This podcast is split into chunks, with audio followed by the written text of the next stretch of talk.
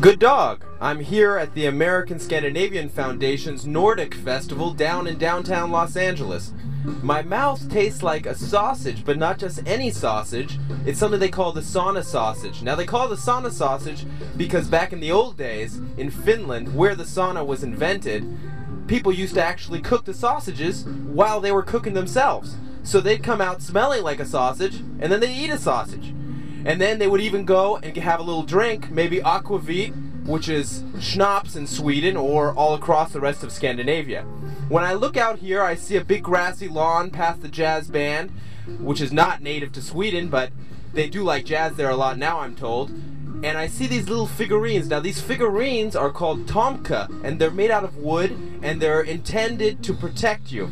Uh, they're a native of Sweden earlier we had some dancing. I see some dancing now, but before there was some dancing called katarili, which is native to Finland as well. Um, and there were the sounds of the nyckelharpa, the violin, and the accordion, all things that are very, very common in Scandinavia. Um, there's even some women walking around in a traditional garb. It looks kind of like a farmer's garb.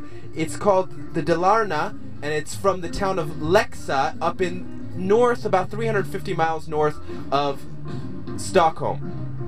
At any rate, Jag heter Duni Heimpel for Annenberg Radio News.